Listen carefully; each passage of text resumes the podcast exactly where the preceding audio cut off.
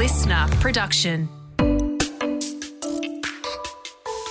I've saved myself a heap of money, not by sacrifice, by rearranging what the conversation was and where we would be spending our time and effort.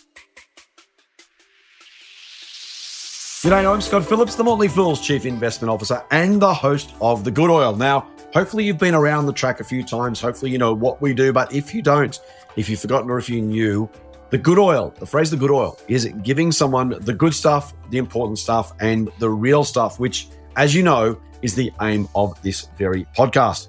We bring you conversations with entrepreneurs, executives, and experts, the people who know what's going on, and the people who make things happen. And as always, Today's guest is someone who really knows what's going on, and he is also an entrepreneur who is making it happen. Owen Rask, welcome to the Good Oil. Scott, absolute pleasure. I'm so thrilled that you've asked me to come on. Thank you. Mate, you're very kind to, to join us. Now, you and I have a history which we will go into uh, in a little bit of time. Mate, I generally like to ask people just to, to give our listeners a bit of a, a pulse check of what's actually happening out there, the proverbial out there. Uh, we know we're recording this uh, in early October 2023, mate. In fact, we're recording this on interest rates day. So by the time this goes to air, um, you, our listeners will know. We don't yet know what the RBA mm. might do this afternoon. But mate, just from your vantage point, from the, the, the people you work with, the people you speak to, uh, what are you seeing? What's going on out there? How's how is how is life in, in the broader economy uh, in terms of what yeah, you're sure. seeing anyway? So uh, I spend a bit of my time. Uh, I juggle two, basically two businesses. One is the Rask Group, which people know, where I spend a lot of time talking about investing, similar to yourself. Yep. Um, not nearly as well polished, I might say, there, Scott. and, and, on the other side, I, uh, I'm a business coach, so I help a lot of small businesses. Mm. And what I'm seeing is basically a dichotomy for the most part. So companies reporting strong financial results. Okay. Um, how long that goes on, I don't know. Mm. Uh, there's obviously p- pockets of weakness, but I spend a lot of my time in technology companies. Right. Um, so they're pretty strong at the moment, um, defying a lot of gravity, you could say. And then on the other side, with the small businesses, they're really struggling. So more than I've seen in a very long time. And that's not just because of interest rates, it's also because of discretionary spending mm. and things like um, instant asset uh, write offs and these types of things being wound back. So that's I don't think that's yet to have the full impact, but what I'm seeing is a lot of weakness. And I think that's going to get worse before it gets better.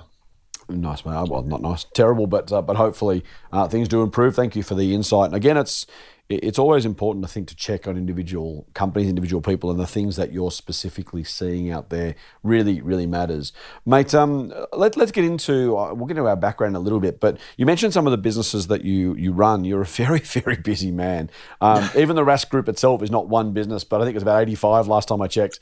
Um, so, so mate, here's jump, jump up on the on the pedestal on the platform. Uh, just tell our listeners what what is the Rask Group firstly, and then we'll get on to the business coaching. But what's what's the Rask Group? Tell, tell us about that.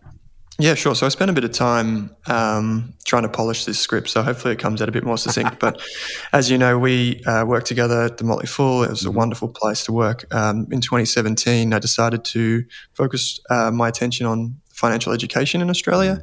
And uh, since 2017, we've now grown to become one of the larger providers of whether it's online courses. We've got about 23, 24,000 students. Um, we've got podcasts, about 200,000, uh, give or take, up to 200,000 listeners of those podcasts every month. Mm. Um, and that goes from everything from investing, small business, to property, which is something that took me to some convincing to get across to. um, but we finally made the commute. And uh, yeah, and then we obviously do a lot of the other things like you people would know us for mm. uh, investing um, those re- research style things so i do I, know we often talk about this you and i but i think it's a credit to you and to the motley fool um, being such a wonderful organization that it is, um, I was able to do that and basically say, okay, guys, my time is up for now at the Motley Fool. Mm. And everyone in the team has been so wonderfully supportive, even for you to invite me on today. So, um, and that I hope goes both ways. But yeah, this is what I do. And um, uh, basically, I see my role these days is now there's a team around me. I see my role as just trying to think about what's the big picture problem that we have in Australia. And a lot of it is accessing advice um, for the financial education and financial wellness side of things. And so, whether that's advice on a business, whether it's uh, financial planning, retirement, whether it's investment advice, um, for, mo- for more and more Australians, becoming out of touch. And um, that's a real problem because it has a lot of generational issues, I think, as well. Mm. Poor hygiene with money is not necessarily something that stops at one generation. Um, so that's our mission. Our mission is to basically democratize that. I love it, mate. That's really, really important. As you say, we're you know we, have been mates for a long time. We've worked together for, for a few years up until you mm. decided to go and, and start Rask, which you know, we're we're pretty excited about. I mean, look, to some degree, our businesses kind of overlap a little bit, uh, but I, have said for for a long time, mate, between you guys, us, there's a couple of others out there. Um, mm. This industry is is is massive and frankly full of uh, less than ideal uh, businesses and people in, in large part. And I don't say that to cast too many aspersions on everyone. There are absolutely no. the good guys out there, but uh, it's one of those things, mate. If you know, if if if the Motley Fool and Rask are doing half decent jobs each, there is more than enough room for us each to grow and be really successful over a long period of time uh, without without needing to worry about each other. You know, if we're if we're fighting that particular corner, then we're missing the point. That being said, as, as you said, not a lot of overlap, a little bit, which is you know which is obvious. But uh, in this case, mm. mate, uh, you know, more, more power to you. And you know, uh, there's the old the old word frenemies. I don't know if we're necessarily that, but you know, it's it's I I I will happily cheer on your success and a couple of others, as I said, in the space. But um, it's an important thing to be do, do to be doing. Mate, I want to go back to that story. A lot of our listeners love the entrepreneurial journey, and I'll ask you the question I ask many many people. Now you're, you're a young bloke, uh, which as as you know well means I, I hate you because uh, uh, the one thing I can't get back is years. So uh, you've got you've got it over me on that one. But uh, mate, uh, the I, have been doing this now for a decade or twelve years. There are some people you you've left to start your own business. Andrew Page from Strawman's another another one who's who's done another previous guest on the podcast. I, don't know that I have it in me to throw in the day job. Now I love my job by the way, which also helps. But to throw in the day job and go, you know what, I'm going to start my thing. I'm going to do my thing. You've done that, and so I guess what my first question on this part of this journey is, how do you how do you get to the point where it's like I've got a I've got a, a good job, um, you know, paying mm. okay, mm. uh, working hopefully with people you're enjoying working with, or maybe you hate us, in which case feel free to say that now. Uh, but uh, on, on the off chance that that was true, and then you go, you know what, I'm chucking the whole thing in. I'm doing this myself. Uh, that is that is uh, again entrepreneurs listening are like oh that's easy I get that other people listening are going I would never do that tell us your version your your your story of coming to, or maybe thinking through and then wrestling with and coming to the decision of, I'm out of here, I'm doing this myself, it's now my thing, I'm, I, am i am taking the leap? Yeah, one thing that you often say is um, history doesn't repeat, but it does rhyme. And mm. I think what we see with entrepreneurialism is that it does tend to rhyme throughout someone's life. So it tends to thread through our lives without us really noticing. And I think mm. for me, it goes back to when I was a kid growing up on the farm. I learned the value of hard work and input equals output, basically. Mm. And then once I discovered that you could do more um, without basically moving your arms and your legs, you can you can do more um, good in the world if you use your mind more effectively. So I, I've always had that kind of idea that what's the maximum possible impact that I can have on the world, and um, for me, that was moving further and further down financial education, financial literacy, mm. and um, it's interesting now because as of 2023, we did some research the other day, and I thought, you know, this would just be younger people who are in need of this stuff. And mm. we did a survey of one of our audiences the other day. So we've got four or five pretty big ones, but one of them in particular. And what we found is there are more people in their 70s that follow us than in their 20s. Oh, wow. And yeah, and I thought that was really bizarre. I mean, we have an association, we do the all the media for the Australian Shareholders Association, which I know you know. Mm-hmm. Um, and so maybe there's a big skew there. But I thought that was really mm. peculiar. And those mm. people are looking for answers to questions like how do I give my money to the next generation effectively? How can I structure my affairs? But then younger people are typically looking to accumulate assets. And mm. prior to the Motley Fool, pardon me, the, the best type of marketing that you could get, uh, sorry, the best type of education you could get was marketing. So you could go to the Commonwealth Bank of Australia's website, you click on the education tab, it's yeah. education about product, right? Yeah, yeah. Which is just, it was so bizarre to me that it seemed like no one wanted to educate. Um, obviously, that's changed in a big way thanks to people like yourself, thanks to uh, Bruce and the Motley Fool at large. Mm. And that's really changing now. And that's wonderful. But for me, I sat back and I saw this huge issue that we had. And I'm not one of those people that sit down and do a life plan like Masayoshi Son or anyone like this. Like it was just, I just realized that if there, was, there was asymmetry in my life, I thought that if I was going to take risk, mm. doing it as a younger person was the single best time for me to do it because I didn't want to, when I have kids, mm. um, I didn't want to be the person that takes that risk with both feet or at least one foot in the water. I wanted to make sure that, for the most part, I took that risk when there was more asymmetry, there was more upside and less downside. Mm. And the way you do that is you focus on the the things that you can control. And for me, I knew that one thing that I would have is time to recover from severe financial loss. Uh, and that might still be the case. But I'd rather do that when I was in my late 20s, early 30s than do it in my 50s or 60s. And I speak to a lot of business owners in that, in that camp. And there's nothing wrong with that, but it was just something that for me, if I was going to do it, if my partner was going to let me do it, frankly, I would do it when I was young. So yeah. you're right. Like they say, the first job out of school is the, by far the most profound. And for me, that was the Motley Fool. And I realized the value of entrepreneurialism and growth focus. Like the, it was never a thing where it was like, of course, there's risk in these types of things, but it was like, how can we help more? How can we serve more people? How can, and that's a very different attitude to the other focus, which is how can we protect what we've already got first? Mm. And I think if you're in that type of environment, it's just infectious. So the risk for me was never really substantial, I could say. It was a, it was, if the opportunity is there, I just grabbed it. And that's what I did. Mate, and you've done remarkably well. When I look at what you've done since you left the Fool, mate, uh, the phrase that comes to mind is take as big a, a bigger bite as you can and chew like mad. Uh, because you really you didn't you didn't sort of say let me do one thing and let me let me really prove that out and then let me try a second thing. Uh, I don't know how many Rask websites there are, but I want to say there's at least five that I can just roll off into my head. Uh, you do, as you say, four different podcasts. You, you've literally made, you, you've created yourself a, a multimedia uh, empire, if I can call it that, um, online, obviously, but between, between you know, the, the websites, uh, the, the podcasts, the email, and then actually some of the education stuff you're doing as well. You really took out a, a massive bite, mate. I'm curious as to how you thought through that part of your process um, or, or the, the, growth plan um, as I said, I, I, I looked at what you were doing. I said, man, you know, and, and I'm really really excited to see how well you've done, mate, because you know the you, you walked into some really difficult areas. Uh, monetizing education, and I know it's not just about monetizing; it's about the education piece for you. But but doing that successfully is a really, really, really tough slog. Now, on one hand, no one was doing it, so there was an opportunity. On the other hand, no one was doing it because it's very, very hard to do well and to monetize well and to to be able to just stay in business. And when I say monetize, I don't even necessarily mean you know, driving Ferraris. I mean literally just being able to pay back the investment you're putting into it. Podcasts, similarly, I think you know, 2017. I don't know if you imagined that you'd have four large podcasts that are you know around the all all the top ten uh, business and finance podcasts, you've, you've absolutely kind of made every post a winner. But how did you think through the, the growth strategy once you'd taken the leap? Uh, how, how did that all come about for you?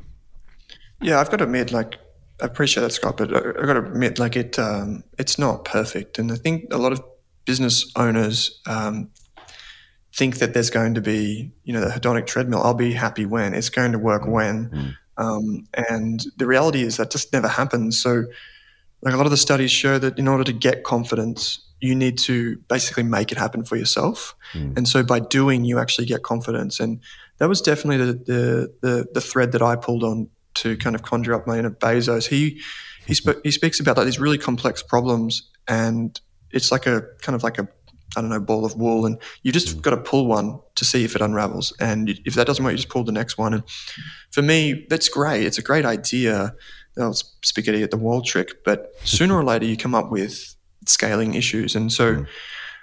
what I wanted to do and what I realized is that a lot of the businesses that do exceptionally well in our society today are businesses that aggregate demand. Mm. So, um, if you look at an extreme example, just look at Google basically monopolized the internet um, through search. And once it has that, then it's much easier for it to move into a different vertical. Like, oh, okay, we've got Google Drive, and now we've got um, Maps, and now we've got YouTube, and you can just see them basically turn the fire hose to a different mm-hmm. product.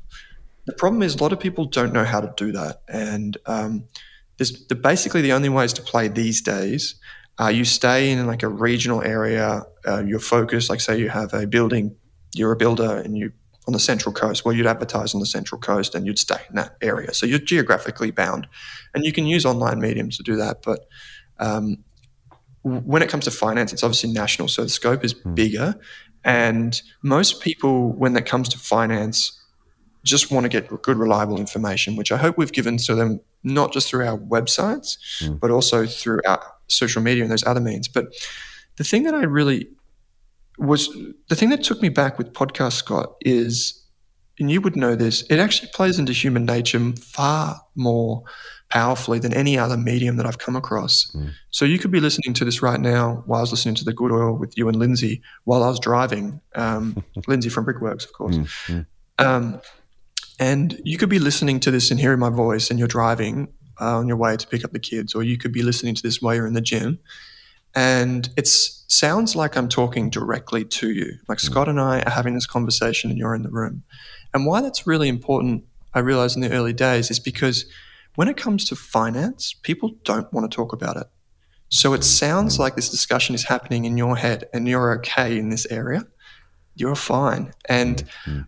what what I realize is that's why the podcasts have grown so fast. Is because for finance in particular, it's something that most people don't want to talk about. Mel Browne talks about this. She mentioned it years ago on Triple J. She said, more people would rather stand naked in front of other people and talk about their finances, right? So Very true, mate. Yeah. So, yeah. so that's how I made the choice, Scott. It was basically for the business perspective. It was, mm. I looked across it. We had podcasts, we had websites, um, we owned our own audience effectively. Like we've never spent in the entirety of Rask, we've never spent more than ten thousand dollars of ads. Right. Um, it's all been uh, content marketing, and what I realized is I was looking, I was thinking, geez, these podcasts are growing. They were compounding. I don't know what the word for this is. When we say CAGR, we normally mean compound annual growth rate. Mm-hmm. I don't know what the equivalent is for monthly, compound monthly growth rate. I don't know how I'd pronounce that, but we were growing over three years. We were compounding our audience at 11% a month. That's crazy. So, so when you look back and you see those that data in your business and you say, which of my business lines is growing? It takes a huge dose of humility to be like, I thought it was this thing over here, mm-hmm. but that's not nearly as effective as me selling, you know, croissants over here. I didn't think I'd be a croissant baker, but I'm going to do it because that's what's working. And that's how I made yeah. those decisions. So there's a bit of a graveyard of websites that we have, but I hope that answers the question in a roundabout way, mate. It does, mate. It's a very good one, and I think uh, uh you know our listeners can hear from your uh, your description the, the, the thought you've put into this, and the you, obviously have read very widely and looked very widely for inspiration for um, inspiration sounds like a too, too woolly a term, but you, are clearly learning at the at the at the knee, at the feet of of some of the greats of business, and really mm. refining your approach. And I think one of the things I really appreciate about you is the the, the effort you've put into trying to suck the best out of everything you can get your hands on. You're a learning machine. You've really worked bloody hard to say, what is it that is working over here for them? What can I take from that and put on my business? What can I learn from? So, so on that mm. in that vein, then, mate, again, for, for those business owners or potential owners, entrepreneurs listening to us, what are some of the things that have allowed you to filter most effectively? There is endless supplies of of self help books and business books and business biographies and hagiographies and uh, you, know trying to sort the wheat from the chaff is not easy. Um, mm. Plenty of people want their their version of their story told, and frankly, mate, I've I've gone off a little bit some of this stuff because it's the one person at one point in time with one set of circumstances getting lucky, and I had to work bloody hard. You can't you can't be successful without being really, really, really, really sorry without working really, really hard but also without luck, there's a whole lot of people who work really hard and never get anywhere. How have you have you mm. gone about filtering the the inputs, the the, the thoughts you've had, the way you've approached uh, your business? How, how have you learned or, or deciphered how to grow uh, from the best sources out there? Yeah, that's such a good point, Scott. I really uh, the way you said that is actually really well said. I um. I do try and act a bit like a sponge. Um, if anything is around me that I can soak up, I will, provided it's good stuff to soak up. So, mm. I say to my team, I say, whenever you go to a meeting, like if you want to go to a meeting and have lunch every day of the week, put it on the put it on the Rask group, go and do that. Mm. But every meeting that you have, learn something because otherwise there's no point, right? Like right. don't just go and speak to someone. Like you see that in a lot of corporate style businesses. Go and actually just learn something. And you don't have mm. to tell me what it is, but for your own benefit, go and learn that. Um, and so we, whenever we are on a podcast, so like this, chatting with you, um, or when we spoke last week, and we mm-hmm. caught up last week as well. We did. Um, I would try and uh, learn one thing from that interaction. I have to learn one right. thing, and it's not necessarily something that is a cause of anxiety for me, but I'll get to that in a sec. But mm. it is something that I really do appreciate, like the snowball. And a lot of people think to learn you have to read a business book, right? and then you realize that most human brains can you know process information at five times the speed of the average you know uh, ability to read. So that's why speed reading works for some people. It doesn't work for me. And so you have to find what's right for you. And i treat i, I found podcasts as a great way to learn. I used to take notes and do all that sort of stuff. But i think what a lot of people make the mistake of is they don't really have a north star. I was telling the team today, I can't remember where the quote comes from, but it's basically if you don't know where, where you're going, any road will take you there.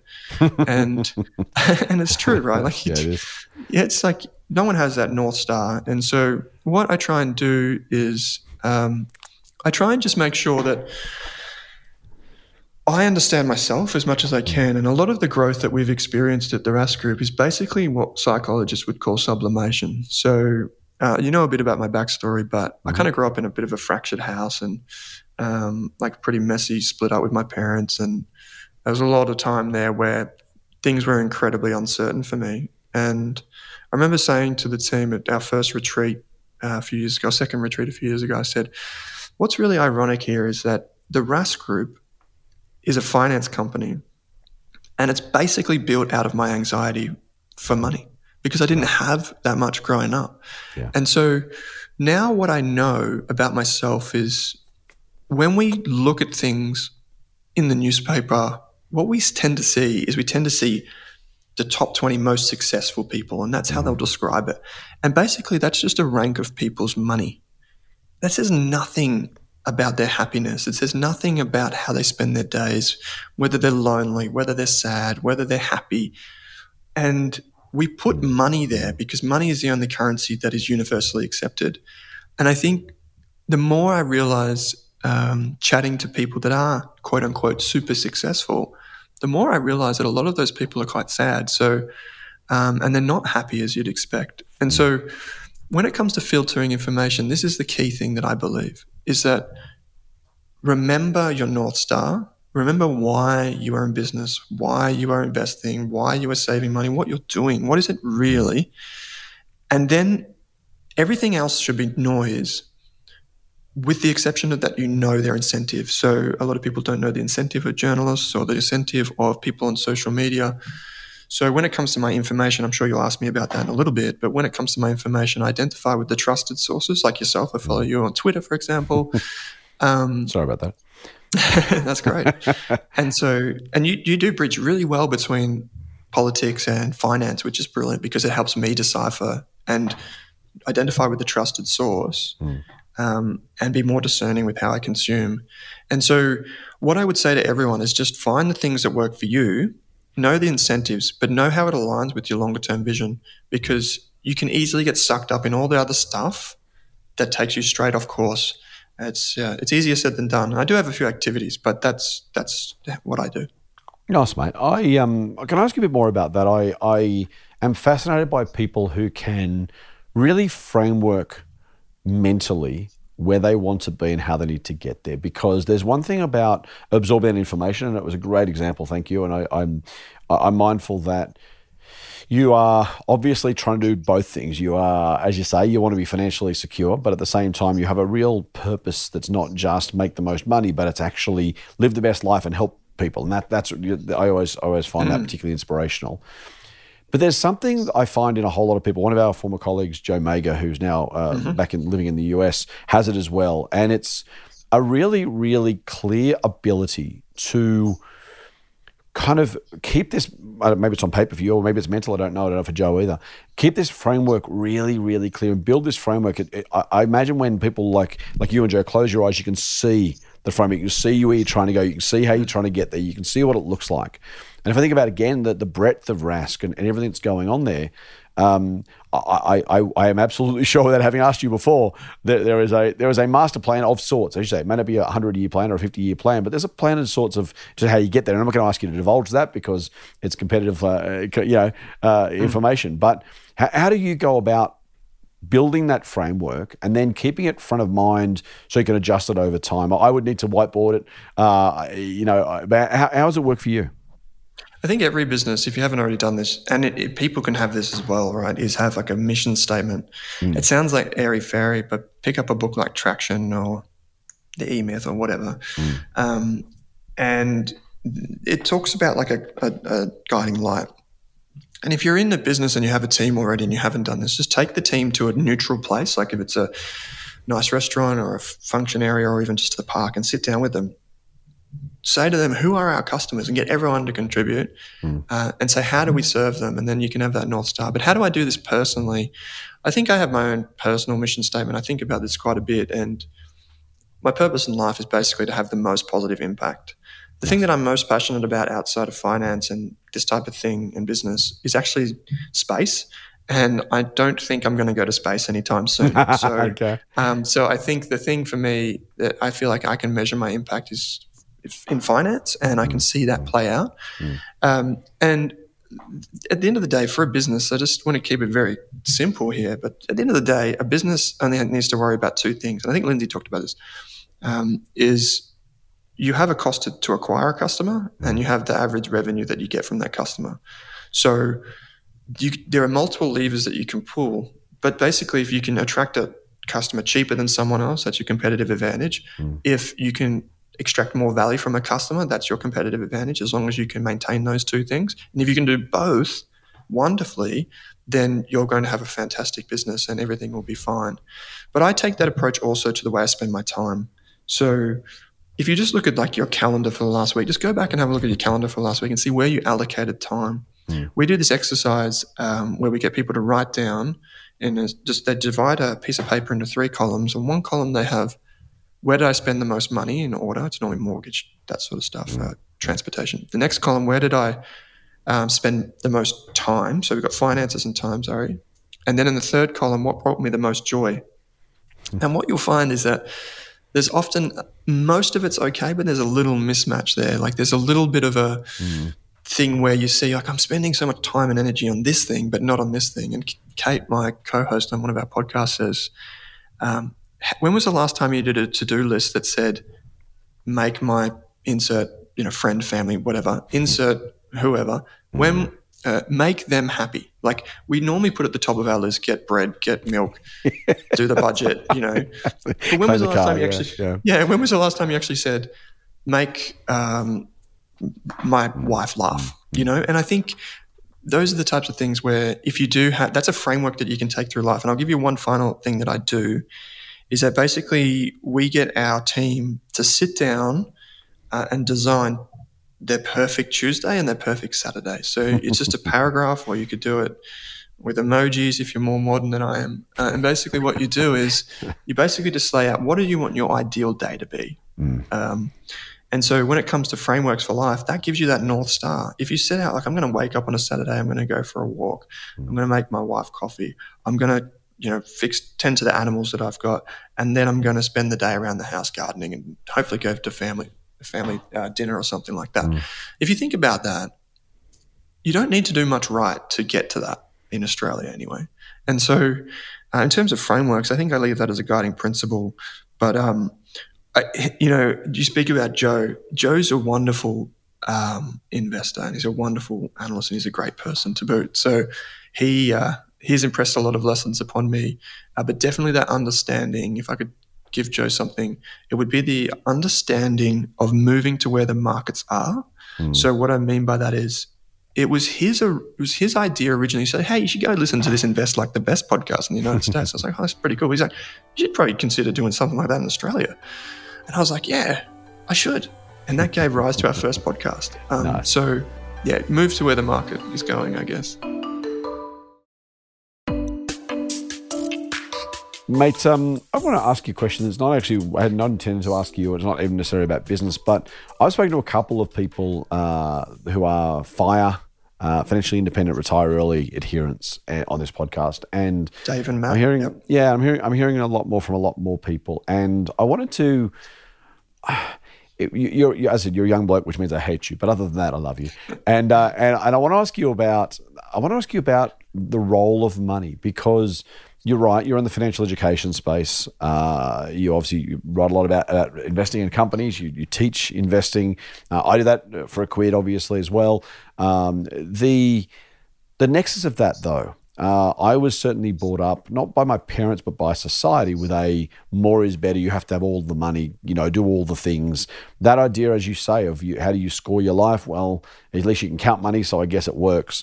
Um, there's a great quote from uh, from Joseph Heller, the guy who wrote Catch Twenty Two, that John Bogle, Jack Bogle. Uh, I've used I've used it before. I've, I've shared it before, but uh, it's the idea that uh, one one of one of Heller's mates says to him, "Hey, that fund, hedge fund manager over there, uh, he'll make more money in a day than you've ever made from the rights of Catch 22." And Heller says, "Yeah, but I've got one thing he'll never have." And the friend says, "What's that?" And he says, "Enough." and I just, I just, I, it's one thing. So I, have kind of, you know, um, the other quote is, "Not everything that can be counted counts, and not everything that counts can be counted." I'm curious as to how you have given, given you talked a bit, a lot philosophically in the last five or ten minutes about. Uh, we, we're talking about business, but we're really talking about life and about planning and about understanding motivations and customers and, and colleagues. How, how do you think through how much is enough? How do you how do you talk to your students? How do you talk to your listeners? How do you talk to your team about uh, you know, the role of money in our lives, yeah. given that you want to, you know, our day jobs are are all about, you know, making more of it. How do you, for yourself and, and for your team and for the people you work with and, and teach, uh, get mm. that balance right or, or, talk to them about that? Yeah, there's some wonderful writers that have gone through the Motley Fool over the years. Jim Sawicki, mm. um, Morgan Housel. And Morgan has this saying in his book, The Psychology of Money, which is brilliant, which is, um, you know, wealth is everything you can't see, basically. and and so like being rich is this idea of that you drive a BMW or Mercedes, or you know, you live in a very lovely part here in Sydney where I'm today. Um, and that's that's how most people's minds that's their version of rich. But the reality is, being wealthy is just knowing what you want and being able to do that. Mm. Like another f- definition of financial independence is basically being able to do what you want when you want with who you want. and if you think about yep. that, yep. you you're probably closer to that than you realize. And what you, it does, some people say it's some people say budgeting is sacrifice. Mm. I don't believe that. I believe that budgeting is about rearranging priorities. Okay. Because what it actually means, if you know the way you want to live your life, mm and money's going to have to play a role in that. If you say to me, "Hey, Owen, do you want to go out and have ten beers at the pub on the weekend?" I'll be like, "Well, Scott, actually, that's not what I want to do. I want to spend my Saturday getting up in the morning and going for a walk. Did you want to go for a coffee instead?"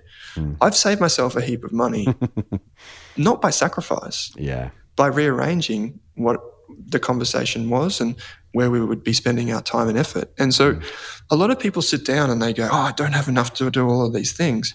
A lot of the people that I speak to that are in that situation just don't know what truly makes them happy. Yeah. And so once you discover what that is, like start with why, um, it's it's it's like this golden moment that you have this light bulb just go being in the room lights up and you think to yourself, wow, I actually realize what I'm doing.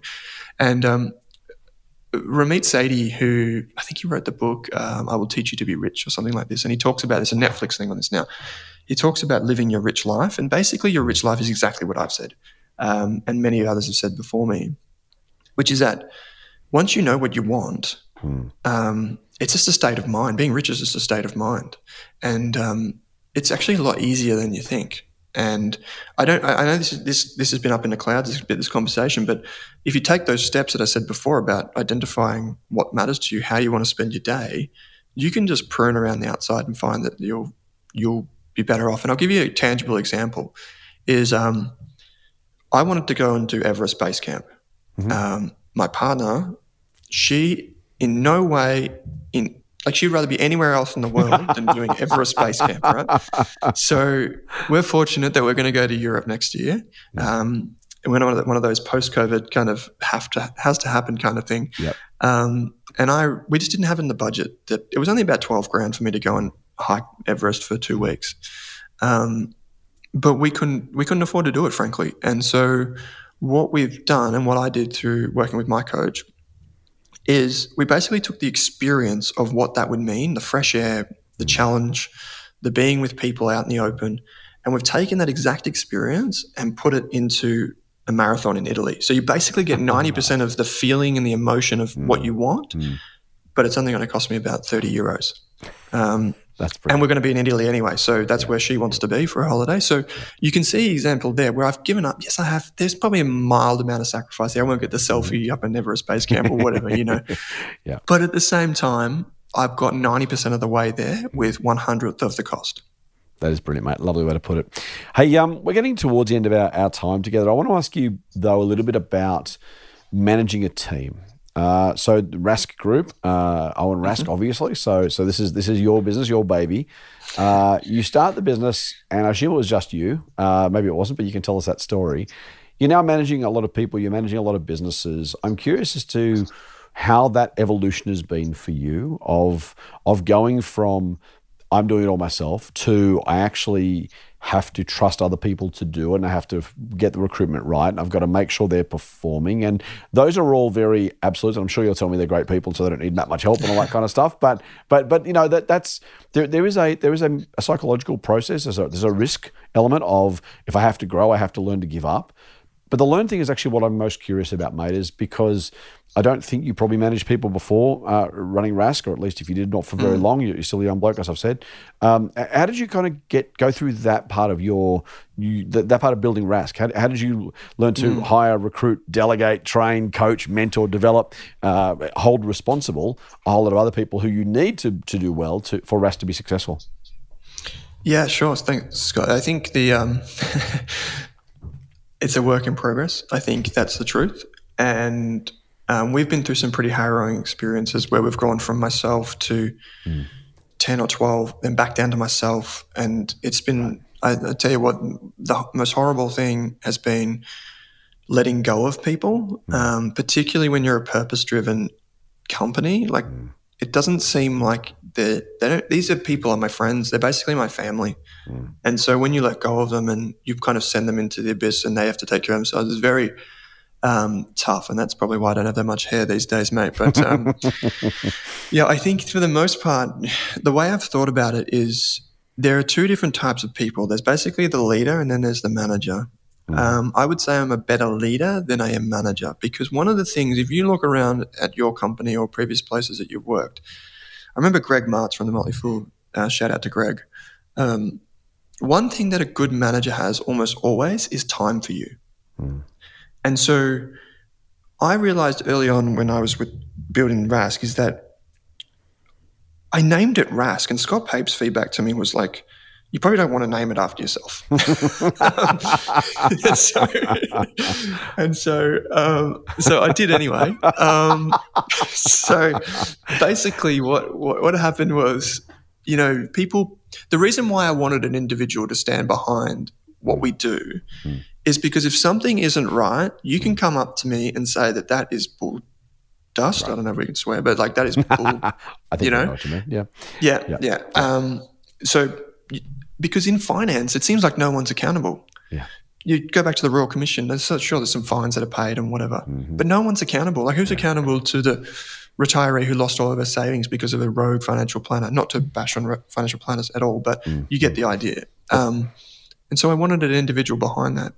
The challenge comes now, as you're alluding to, that when you go and you extend beyond yourself. Mm. And so that's why I think there's a really important role to be had that sits between the leader and the team. And that's like in an early stage business, that would be like a head of operations. They're an okay. exceptionally important person. Um, and we had one, and then um, she moved on to a different business. Um, so that's the next hire that I'm looking for. Mm. and surprisingly, in our industry, Scott, a lot of people, I would say you and I are the exception. A lot of people in finance don't like to get behind a camera, don't like to get behind a microphone. And so true. these people um, tend, they are out there and they do thrive in the startup environment. Um, the, the, the key is just finding those people. Mm. So if you are an operations manager and you're looking for a job in an early stage scale up, uh, come let us know. But that's what I would say because the, the, the, longer you go, the more you realize you can't do everything. And yeah. if you have to consider your position, are you the leader or are you the manager? And I would say not to butter my own bread, I would say I'm more suited to being mm-hmm. the leader and the strategy style of yeah. things rather than the day to day, which I think someone else could do 10x better than me. I think that's very true, mate. I think if anyone's been listening to this podcast, they will absolutely agree that uh, you should be spending a whole lot of time uh, doing exactly that because you're obviously very good at it and, and, very passionate about it. That's that's uh, most of the most of the work right there. Mate, take us take us forward again without without wanting you to give away stuff that's commercially sensitive. Um, you've you've built in the six odd years since starting Rask, you've built a, a spectacularly successful business. You have a lot of, uh, I said, pe- people on your on your databases. You have a lot of students. You have a lot of listeners. Um, you've done remarkably well. If I ask you, what does Rask look like in five or ten years' time? Uh, what, what, are you hoping to achieve? What are you hoping the business looks like? Um, what, what, what's what's the what's the future? What's the what's the five or ten year future for Rask? Yeah, sure. I appreciate you asking. Um, so what I've realized is that we impact about 200,000 people, give or take. Um, what I really want to do is I want to reach the the other 49 out of 50 people who don't give a rat's about their money. Yep. And so the way to do that is basically to manage their money for them. And this is not me becoming a quote unquote active fund manager, so to speak. Right, okay. It's more about taking what financial planners do so well Mm. and that is like protecting people's wealth mm. and then just giving them a way to do that. Uh, it's very hard to do in Australia with the regulation, yeah. but that's my next challenge, and that's what we're working on at the moment. Um, and it becomes a whole different layer of scrutiny, um, regulation, insurance, team members, um, these types of things. So I've been building that for about 10 months now. Right. Um, and we should be in a position to release that soon. But that's the big thing. Um, I think the other thing that I kind of would like is it sounds stupid, but I want more money, because, because because I want more money because I want to be able to deploy that money in a way that allows me to cast the net even wider. So I'll give you a really tangible example. I bought the um, the Australian Property Podcast, which is one of our new podcasts. Not to be over promotional, but it, go for it. You, you'll figure that out uh, if you go to our website. But um, I ended up buying that um, for hundred thousand dollars, and interestingly, it was just the name because the the traffic that was there uh, wasn't material to be valued in itself. So I basically just wanted the IP, so I spent hundred thousand dollars on that, and I would love to do more of those deals rather than growing everything organically. Take something which seems to be working but could blossom a little bit better in our stable. Um, and the, the, reason why I wish I had more money is because this is happening right now. To the comment at the top of the show was small businesses are struggling. Yep. I would love to see us in five years where we have our businesses which we operate and we the media investing businesses, but more broadly to be able to have a small portfolio um, for the company where I can deploy that capital in other brands or small businesses and support them. Um, and knowing that they would be able to come to us and have someone who is going to give them advice, someone who's not going to tell them how to run their business, mm. and just basically unleash their creativity and their passion. Um, I think if you just look at Soul Patts here in Australia, which I know you know, um, wonderful business operators because they just let people do what they mm. were born to do and mm. get out of the way. Um, and that's such a wonderful thing for everyone. So that's what I'd love to do on a very, very, very small scale in five years from now. Sounds exciting, mate. Um, before we get into our favorite questions, I do want to go back to something you mentioned at the very top, which is the business coaching. We haven't really talked about that uh, in particular. We spent a lot of time talking about the, the, the media and investing businesses, and so I'm I'm curious as to the the, the business coaching. Uh, maybe just in a, in a nutshell, tell us a story of how you got into mm. that uh, what you're finding doing that and how that kind of fits in with the rest of what you're doing. Yeah, sure. So I'll be brief, but um, yeah, basically, I started a business coaching uh, business, and I was always very skeptical, skeptical of coaches because I always got these emails and messages on LinkedIn saying, yep. "Do you want to be a five belt sigma something or other?" And I was thinking, this just seemed like a scam. But it wasn't until I started seeing my own psych and my own life coach, yeah. who then put it into perspective the importance of introspection and the importance of being accountable to someone that's independent. Nice. Um, and so, as I was working through all these things with my life coach, I thought, well, this is, must be what really good business coaches are all about, but for mm. businesses. And I thought, this is great. And so I explored that. And uh, we have a business podcast, and um, I'm super passionate about it. And I mentioned just a moment ago that I'd love to be able to invest in small businesses. Well, investing on the ASX or on the NASDAQ or something like that is very different mm. to investing $25,000 or $100,000 in private companies with no shareholder agreement. If they can dig it up from somewhere then maybe they have one. Or you know no proper constitution or no proper bank account or mm. you know all of these different things. It's just a total mess. And so what I realized is if I'm going to do that in any meaningful way I need to get more perspective than just my own business and just what I see from the few thousand companies on the stock exchange. Mm. and so I dove into dealing with small businesses um, and the way I do that is like just like a fixed fee because it's the most transparent. But um, a lot of those businesses, if I could give you some insights to them, I'd say most micro and small size businesses below 10 employees don't have their Xero login. Um, that would be my first thing. And why is that important? Full disclosure, I own Xero shares. The reason why that is important is because if you don't have your Xero login, you don't know what your business is doing financially. Right. So a lot of them don't know that. That would be the first thing, which is bizarre to me and a little concerning. Uh, the second thing is that everyone is just operating on rules of thumb.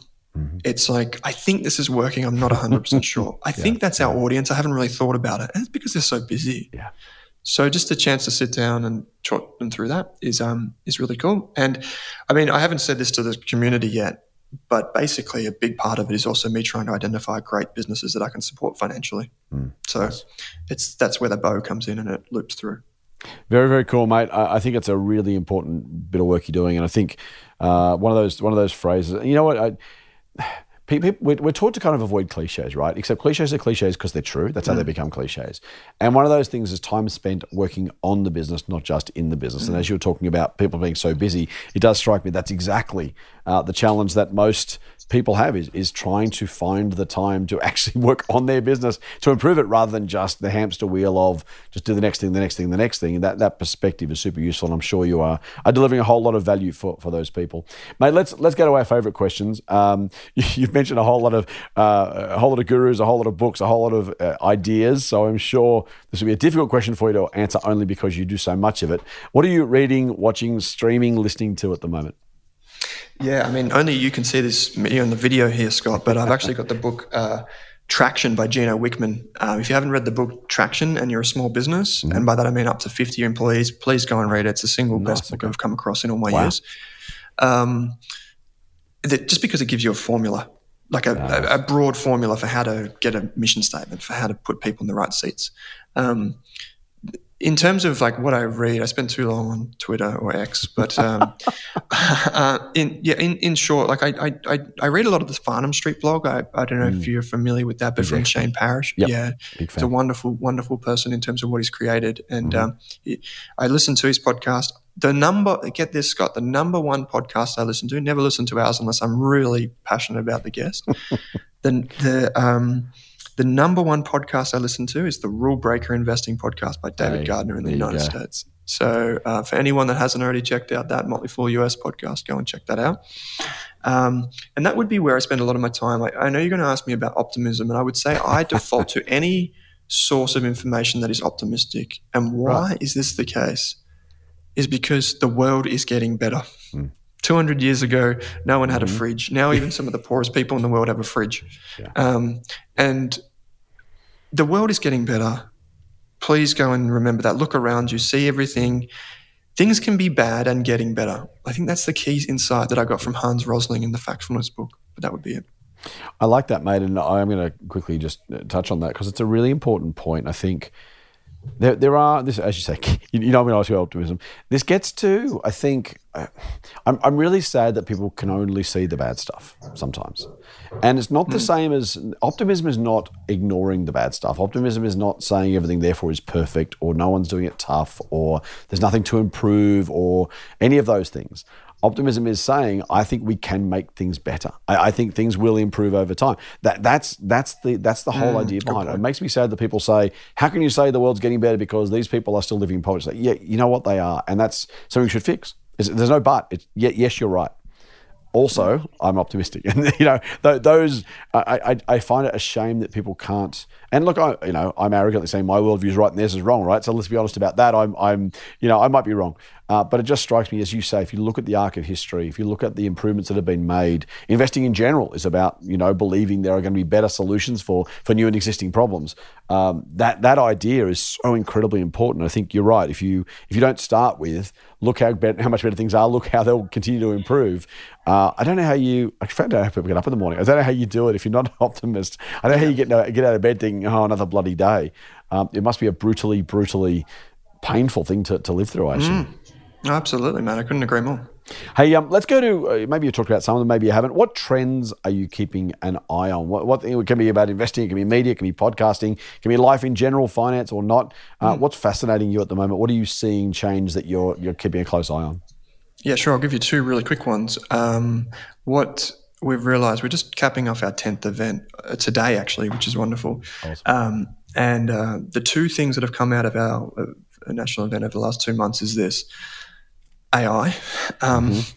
Where I don't want to timestamp this too much, but basically, um, there's people who just think that it's going to totally revolutionize the world. I think it mm-hmm. will, but not in the way a lot of people think. Just like the internet, we didn't know exactly how it would form, mm. uh, and so I think there's people that believe that it's going to completely upend everything we do. I don't think it's that. I just think it's a huge boost to productivity, kind of like the internet. Um, and so I think if you're a if you're a knowledge worker, if you're something like this, find a way to use it to your advantage and mm. do that soon. Don't necessarily buy into the hype around it's going to end the world, it's going to take over. I just don't think that's going to happen. Second, and that's because of the, the optimism point that you just mentioned. Mm. Uh, and the second thing is that um, more and more we're seeing families and couples talking about money, and I think the democratization through things like the Motley Fool, through online brokering, through apps, and through the Royal Commission and these types of things, cleaning out a lot of the stuff. Mm. I think what we're what we've seen is a the next step in the evolution of people becoming good with money, and the next step is people learning how to learn about all of the soft things. So, how do I talk to my partner about money? How do I talk to my kids? Mm. I can't just give my kids money because they'll just squander it. And so, I think that's the next generation of what we're seeing in financial education and the, the next generation of Australians, frankly. So I think we'll see that proliferate over the next 10 years. Very cool, mate. I hope those things are absolutely true. I agree with you on AI, by the way. We won't get into that, but I, I completely agree. hey, what advice would you give someone who is interested in taking an entrepreneurial journey? Yeah, um, it's the best advice I've heard in the last two years, and it came from a guy called Glenn James, who runs the My Millennial Money podcast. Um, uh, I think as young men in particular, we underweight the importance of speaking to someone. So whether that's a psychologist, a mentor, something like that, is if you are going to go on this journey, get make sure you're taking care of your mental health because it's a hard road. And the easiest thing to do is just get a free mental health plan from someone, uh, from your doctor, and they'll be able to sort you out for free. Uh, and just take the time to talk about them. You might think you're fine, we all do. Mm. Um, that's the irony. But um, I wish I'd known that sooner. Um, not to say that, that that going on the journey is a bad thing, but I just think it's really important because you've got to know why you're doing it. And if you don't know why, when it gets hard, you won't continue. Love it, mate. That's really important. I like the uh, the focus on mental health too, not mental illness, right? So it's about taking care mm. of your health, and uh, like we do in most things in life, you don't wait till you're sick to deal with stuff. You oh, actually yeah. make a make a proactive plan to, to get in front of it, mate. Um, I'm going to ask you the last question anyway because it's how I like to finish the podcast, and maybe maybe it's the same answer, maybe it's different. What specifically are you optimistic about, Owen? I'm optimistic about companies solving more problems. I think companies, businesses, however you want to frame it, are the single best mechanism for solving the world's problems. I'm a very, very hard believer in business being able to do that. Capitalism, asterisks with bumper bars. Mm-hmm. Um, and so I think that is the reason people go to work and it's the reason companies exist is they can solve problems cheaper than someone else. So I would say I'm super optimistic about that. I'm super optimistic about long term investing. I can't believe I even say those three words together because it's just investing. but um, yeah, I just I just think if you've got money, if you've got time, invest it wisely because the world is becoming a better place.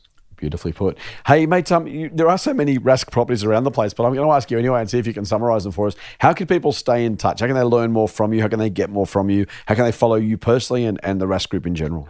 Sure. You can just head to uh, www.rask.com.au. That's the easiest. It's kind of like our gateway. Um, but then we have podcasts. You can just search Rask, R-A-S-K. I'm on Twitter.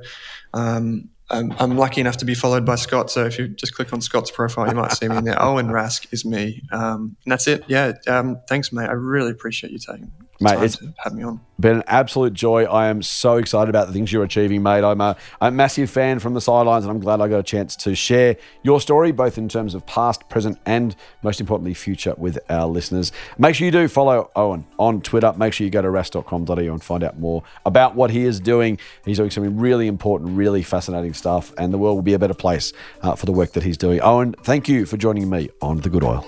Thanks, Scott. It means a lot. This podcast is hosted by me, Scott Phillips, produced by Ed Gooden, and imaged by Link Kelly.